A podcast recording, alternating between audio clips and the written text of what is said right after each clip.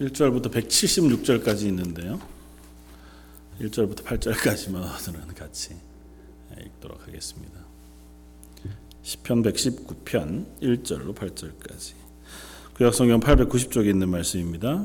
차였으면 한 목소리 같이 한번 공독하겠습니다. 행위가 온전하여 여호와의 율법을 따라 행하는 자들은 복이 있으며 여호와의 증거들을 지키고 전심으로 여호와를 구하는 자는 복이 있도다. 참으로 그들은 불의를 행하지 아니하고 주의 도를 행하는도다. 주께서 명령하사 주의 법도를 잘 지키게 하셨나이다. 내 길을 굳게 정하사 주의 율례를 지키게 하소서. 내가 주의 모든 계명에 주의할 때에는 부끄럽게 아니하리이다. 내가 주의 의로운 판단을 배울 때에는 정직한 마음으로 주께 감사하리이다. 내가 주의 율례들을 지키오리니 나를 아주 버리지 마옵소서. 아멘. 어, 뭐 잘 아시는 것처럼 시편 119편은 성경에서 제일 긴 장으로 되어져 있고요. 반면에 그 앞에 있는 시편 117편은 가장 짧은 장으로 되어져 있습니다.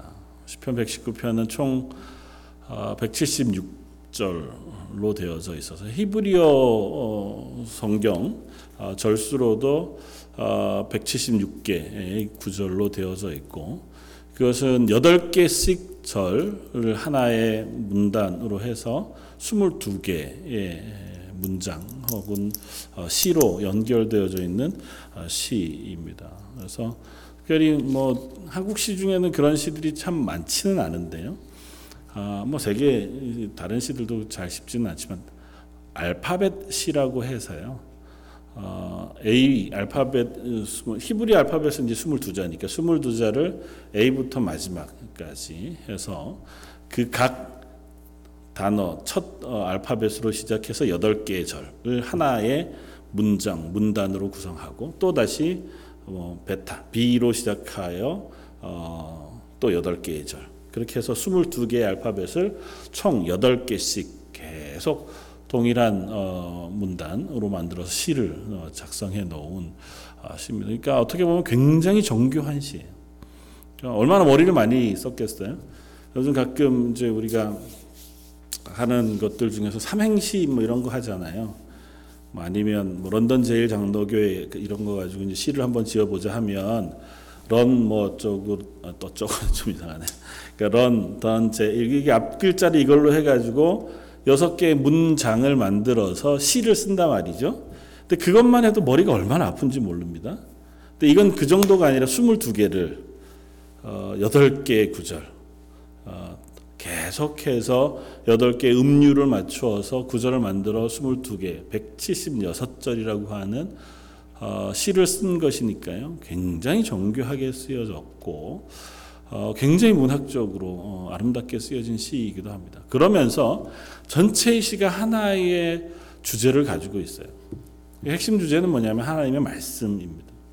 하나님의 말씀이라고 하는 주제를 가지고 시편 119편 한 전체의 시를 우리에게 들려주는데 사실은 119편을 처음부터 끝까지 한번 이렇게 앉으셔서 쭉 읽어보신 경험이 있으신가요? 알기는 잘 아는데 저희가 이걸 전부 처음부터 끝까지 쭉 진득이 앉아서 이렇게 묵상해 보기가 참 쉽지 않습니다. 한번 읽어보시면 좀 천천히 묵상하면서 읽으면 10분이 조금 넘게 걸리고요. 뭐 길게는 15분. 아무리 빨리 읽어도 한 7, 8분은 걸려야 시편 119편 전체를 한번 읽어볼 수 있습니다. 아, 오늘 말씀을 함께 나누고 집에 가셔서 어, 시간을 따로 딱 내셔서 앉아서 시편 119편 1절부터 176절까지 한번 이렇게 쭉 어, 읽어보시는 시간을 가져보시는 것도 참 좋겠다. 사실은 시편 119편 따로 설교할 것이 별로 없는 시편이기도 해요.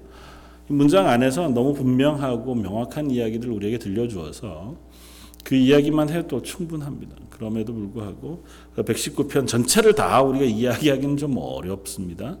오늘 함께 나누면서 119편의 말씀들을 한번 어, 생각해 보면 좋겠다.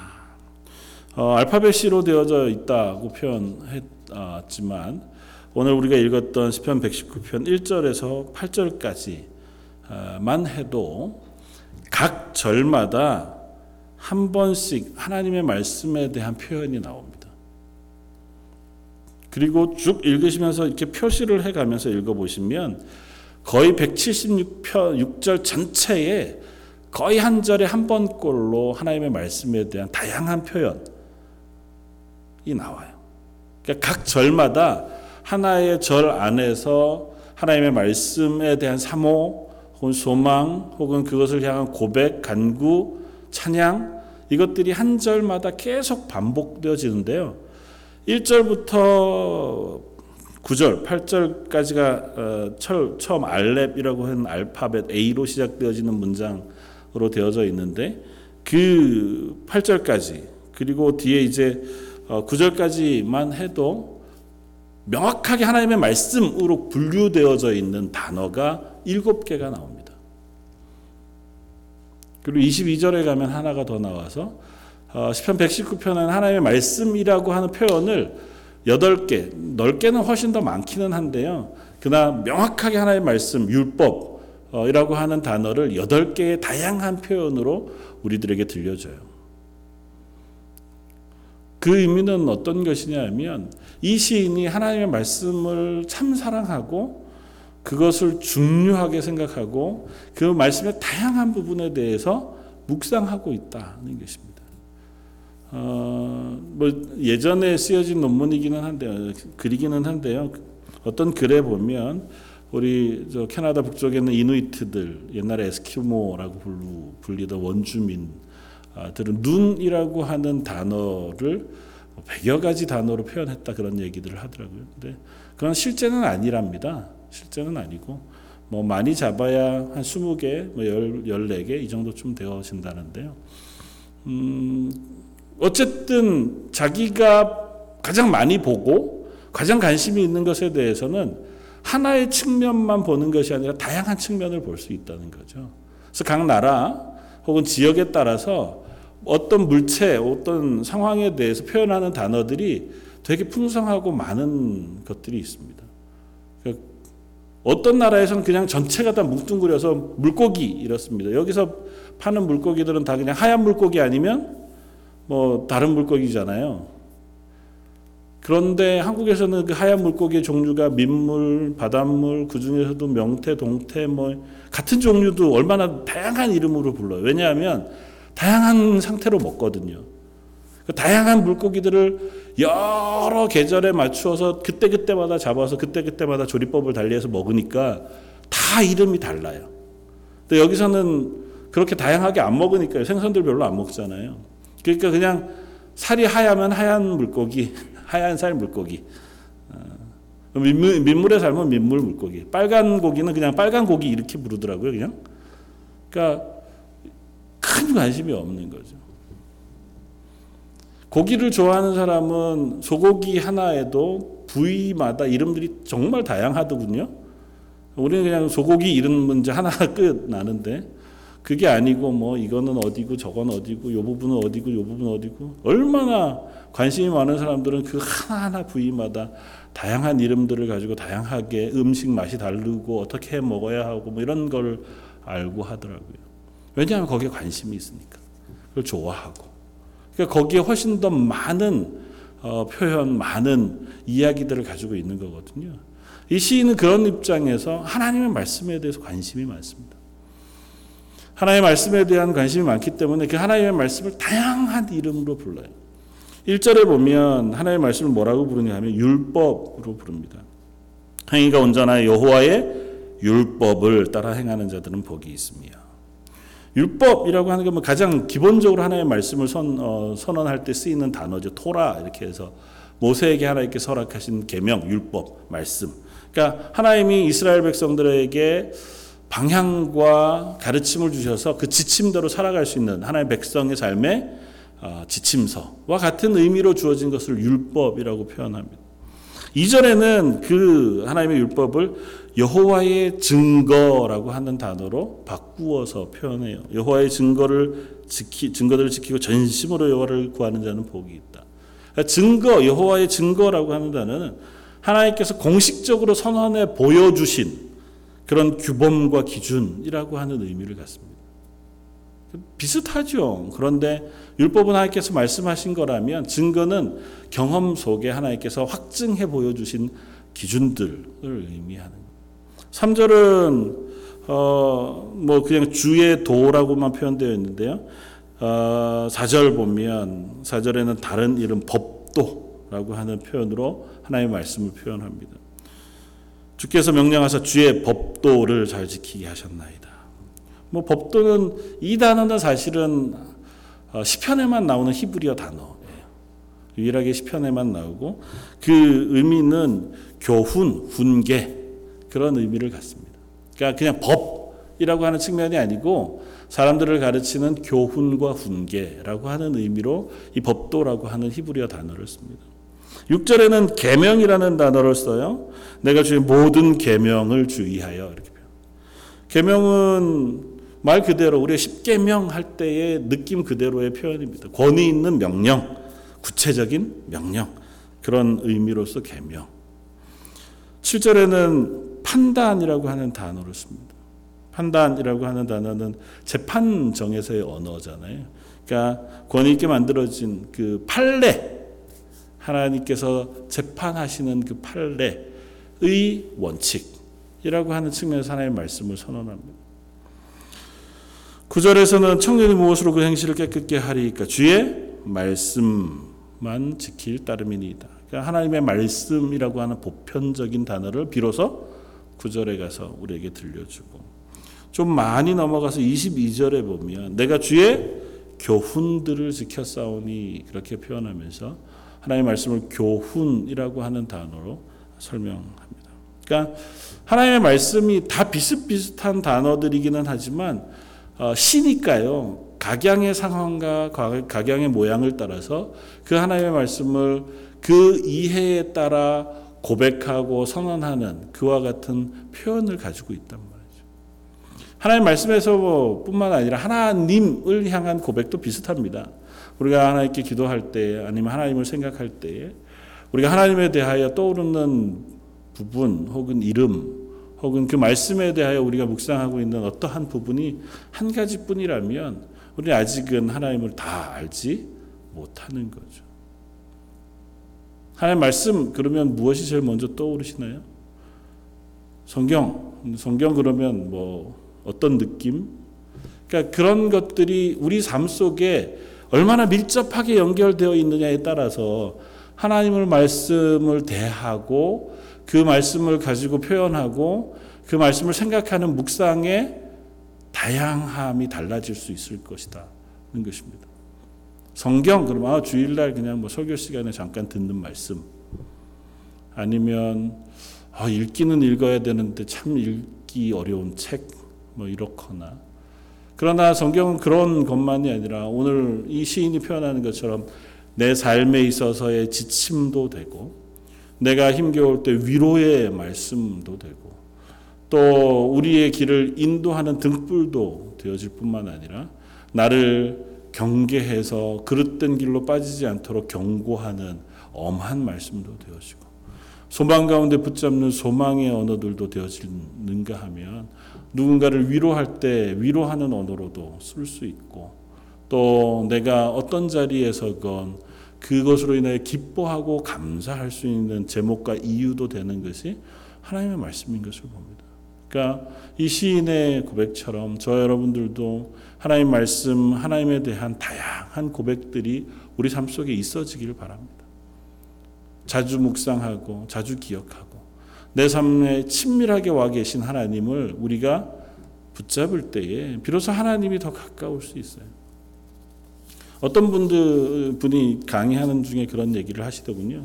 한국의 아버지들이 40대가 넘어가면 집에 들어와서 자녀들과 하는 얘기가 딱 네 마디더라고요. 어, 뭐 아내한테도 하는 얘기가 네 마디고 아내도 남편한테 하는 단어가 네 마디고 그래서 이제 더 이상 할 말이 별로 없다고요. 왔나 밥 먹었나 잘 지냈니 자자 뭐 이런 거. 아이들한테는 공, 학교는 잘 갔다 왔냐 뭐 이런 거. 공부는 잘하니 컴퓨터는 그만하렴 가서 자라. 뭐 이 정도쯤의 단어. 말을 많이 안 하는 이유는 뭐 여러 가지 이유가 있겠죠. 그러고 나면 점점 더 할 말이 없어지는 거죠. 그러니까 점점 더 할 말이 없어지니까 점점 더 어색해지고 더 많은 말들 알아가는 일들이 적어지는. 근데 엄마와 딸쯤 되면 좀 다른 것 같아 보이긴 해요. 그러니까 늘 학교 갔다 오면 시시콜콜한 얘기들 엄마랑 하는 딸들이라면 뭐 앉아서 별 얘기 아닌데도 한 시간 두 시간씩을 같이 얘기하고 서로 그 서로가 뭐 많은 것들을 알기도 하고 하나님과 우리 사이는 그 어느 중간쯤에 있나를 한번 생각해 보면 되죠. 하나님의 말씀에 대해서 내가 묵상하고 생각할 때에 하나님의 말씀에 대해서도 내가 생소하고 어 내가 참 마음에 붙잡고 기도하고 싶은 어떤 문제들이 있는데 성경 말씀을 좀 붙잡고 기도하고 싶은데 떠오르는 말씀이 하나도 없고 성경 안에 분명히 있을 거는 같은데 찾기는 어렵고 혹 그러시지는 않나요? 아니면 아, 이 말씀 참 내게 은혜가 되고 용기가 되어서 시시때때로 내가 기쁠 때나 힘겨울 때나 방향을 정할 때나 성경에 있는 원칙들과 방향들과 하나님 해주시는 말씀들이 내 기준이 되고 또 길을 인도자가 되어서 그것을 의지해서 매일매일 걸어갈 수 있는 그 걸음을 걷고 있는 기대하기는 저와 여러분들에게 하나님의 말씀이 친밀하기를 원합니다.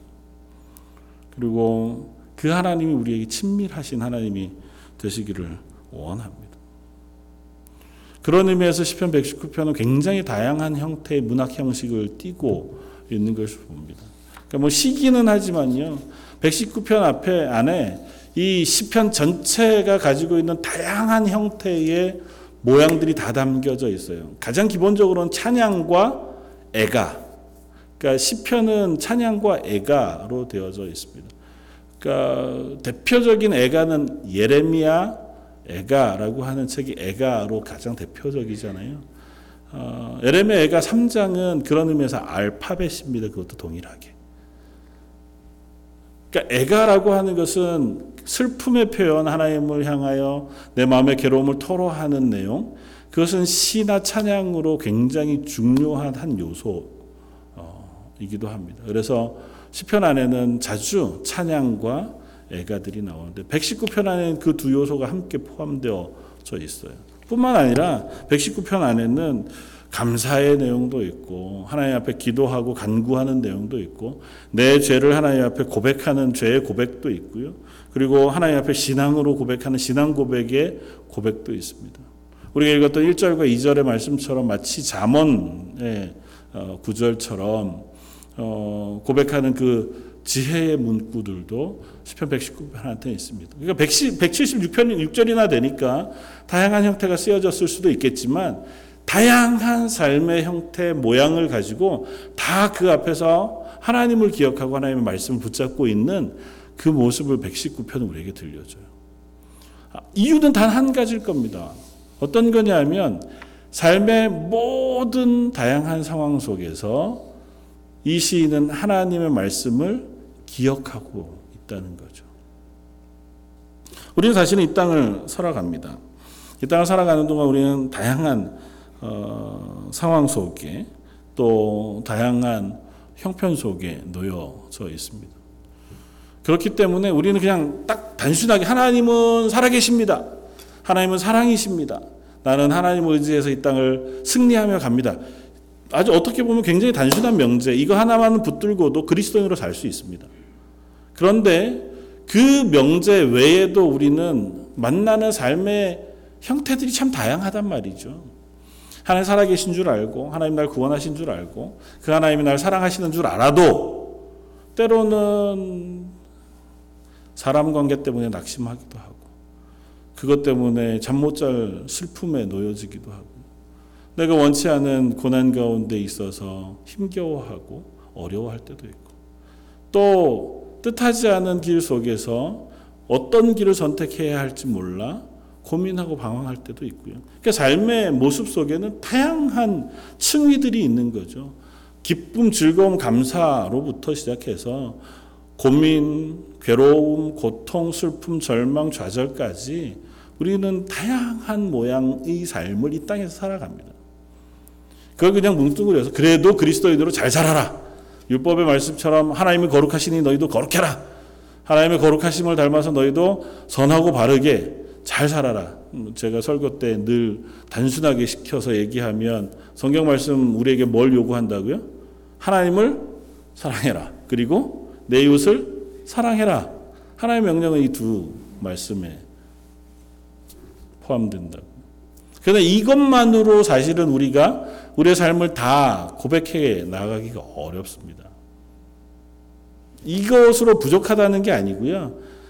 감정의 디테일이 필요하다는 거죠.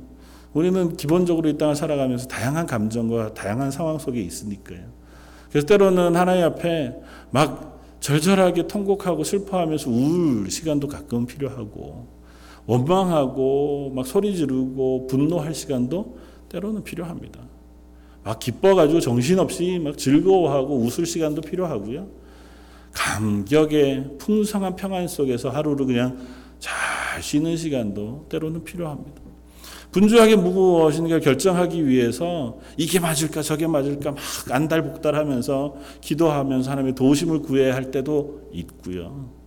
가만 잠잠히 있으면서 기다려야 할 때도 있는 것이 우리 인생입니다. 그러니까 그 여러 층의 복잡한 그 삶의 층위 속에서 우리는 하나 그리스도인으로 사는 거죠. 그 층위 속에서 살아계신 하나님 앞에 하나님의 백성으로 살아가는 겁니다.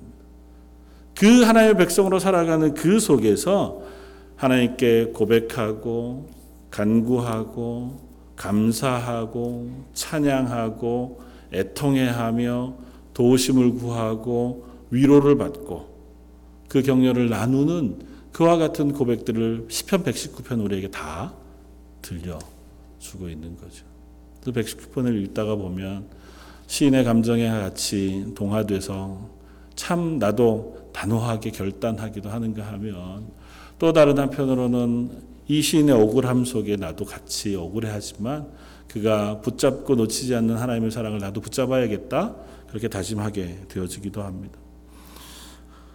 찬양하는 그 찬양은 시편 119편 안에 간단하게 하나 찾아보면 89절 이하를 한번 보면 이렇게 고백합니다. 시편 80 119편 89절 여호와여 주의 말씀은 영원히 하늘에 굳게 섰사오며 주의 성실하심은 대대에 이르나이다.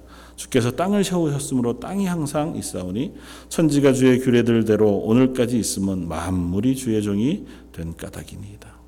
하나님의 창조주 되심, 하나님의 주권자 되심에 대해서 찬양하는 찬양을 시편 119편 89절 이하에 하나님께 올려드리고 있어요. 물론 다른 본문에서도 숱한 찬양들을 우리에게 들려줍니다. 하나님이 하나님 되시면 참 좋습니다.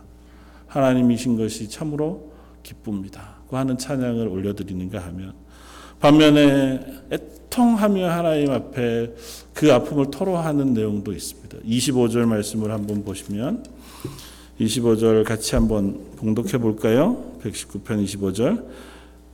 내 영혼이 진토에 붙어 싸우니 주의 말씀대로 나를 살아나게 하소서.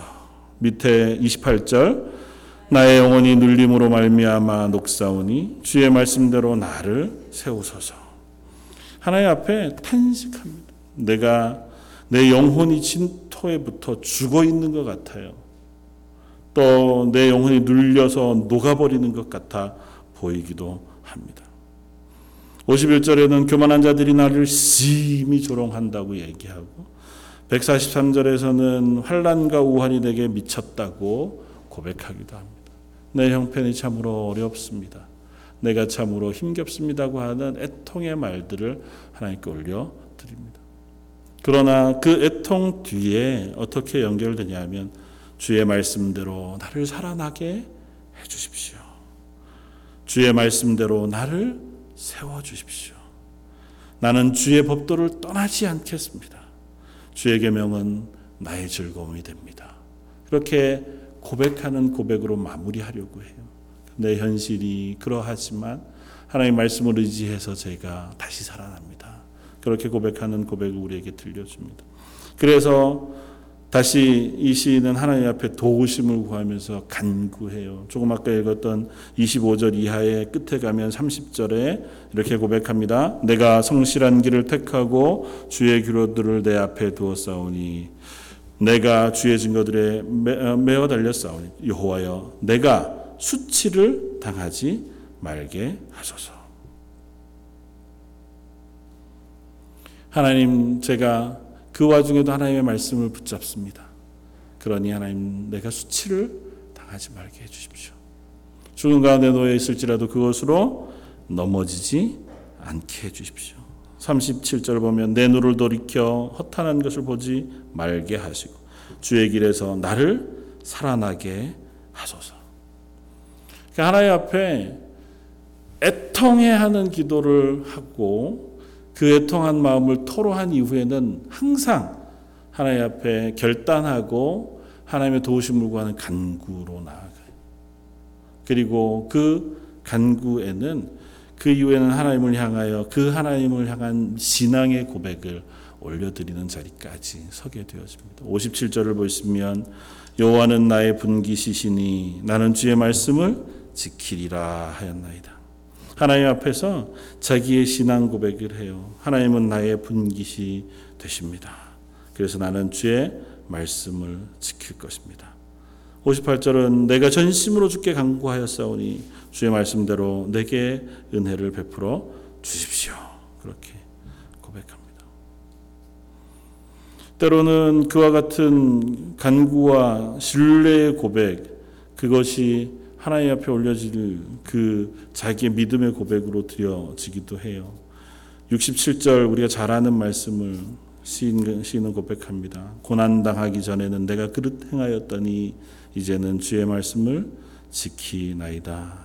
고백하고 이것이 이런 고백으로 연결이 됩니다. 71절 고난 당한 것이 내게 유익이라 이로 말미암아 내가 주의 율례들을 배우게 되었나이다. 어쩌면 애통하며 하나님 앞에 기도할 때는 내 현실이 너무 어려워요.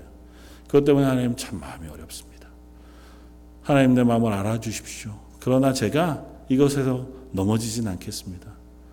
그런데 나중에 그것이 어떤 고백으로 나아간다고요? 아, 하나님 내게 이 고통을 주신 것이 이유가 있었군요.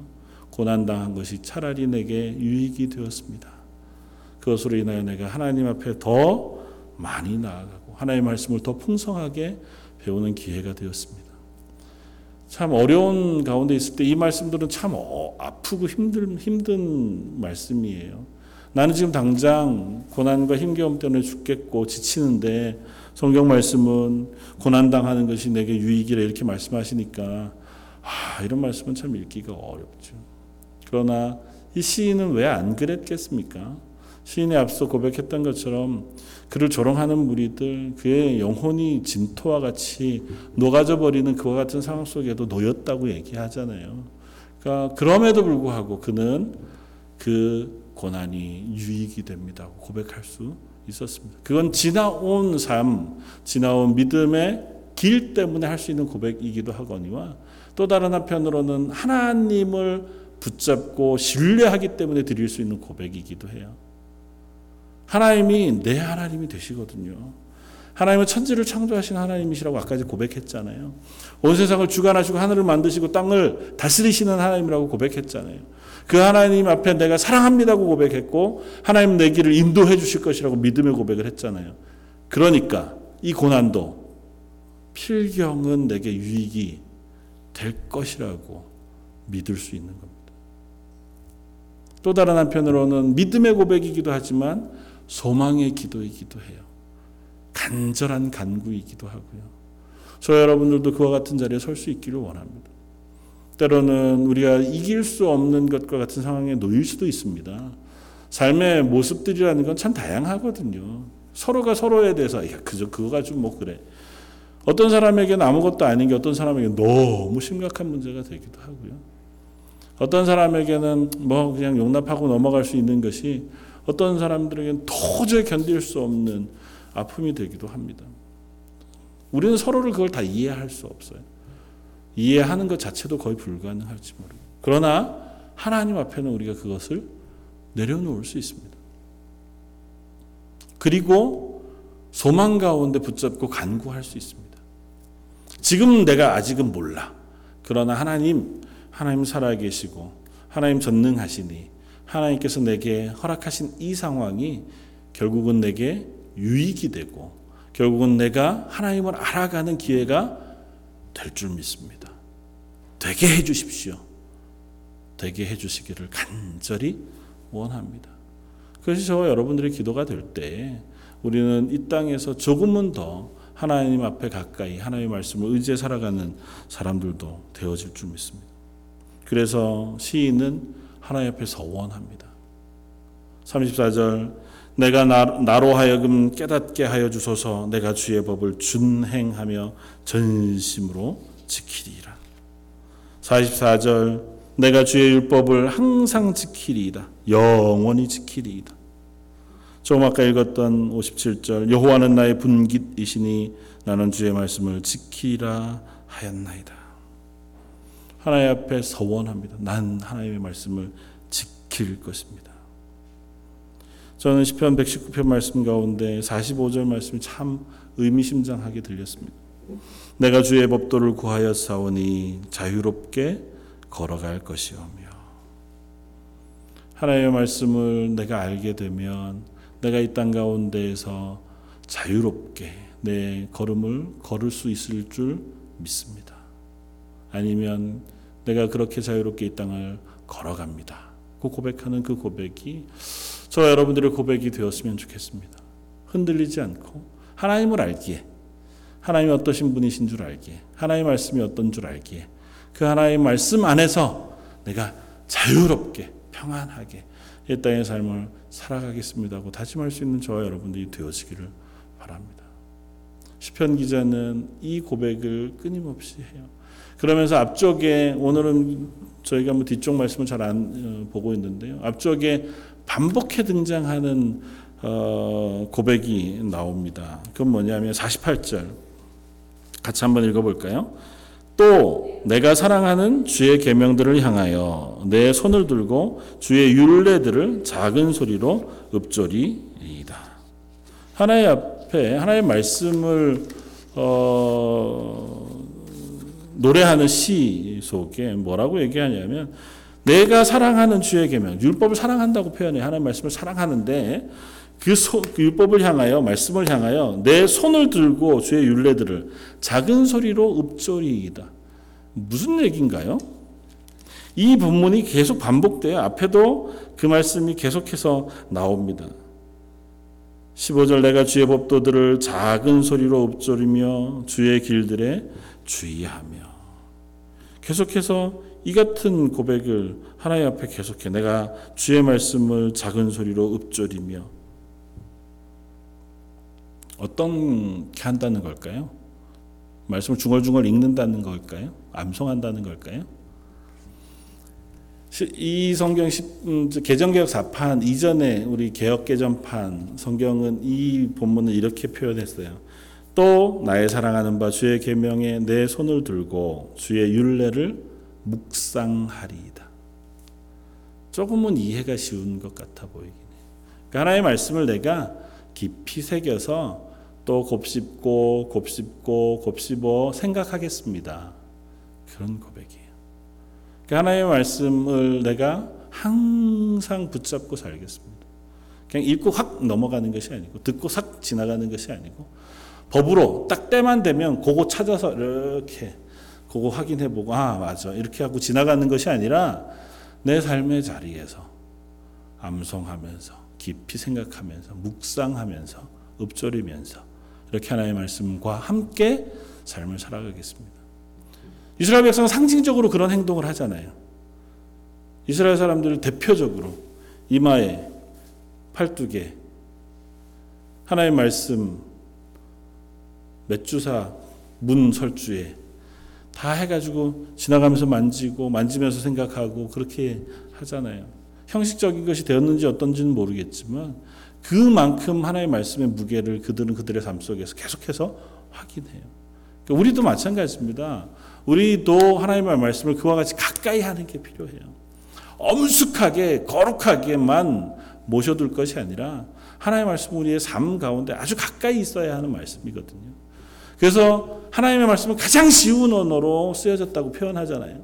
히브리어도 가장 쉬운 언어. 헬라어도 여러 헬라어 중에서 가장 서민들이 일상적으로 사용하는 헬라어로 쓰여졌다고요. 그러니까 성경 말씀은 정말 어려운 학문의 도구가 되어서요. 세상에서 가장 많은 박사 논문이 나온 책이기도 하지만 반면에 학식이 전혀 없는 시골 촌부가 읽고 들어도 그 내용을 이해하고 오히려 박사학위 가진 분보다 더 깊은 이해의 고백을 할 수 있을 만한 책이 하나의 말씀이기도 해요.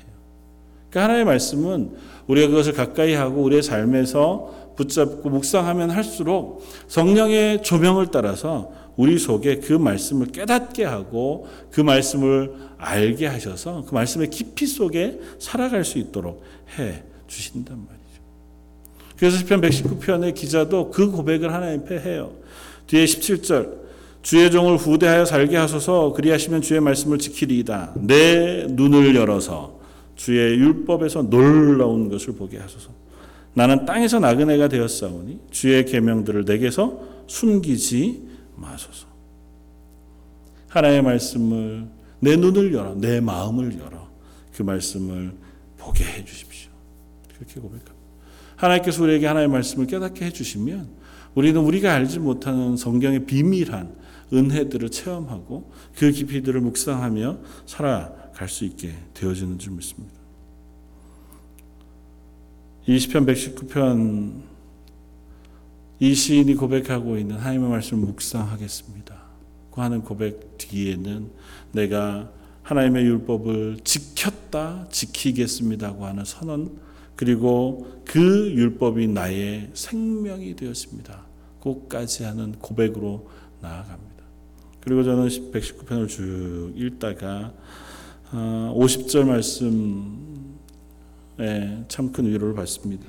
49절 이하부터 한 새로운 알파벳으로 시작되어진 본문인데요.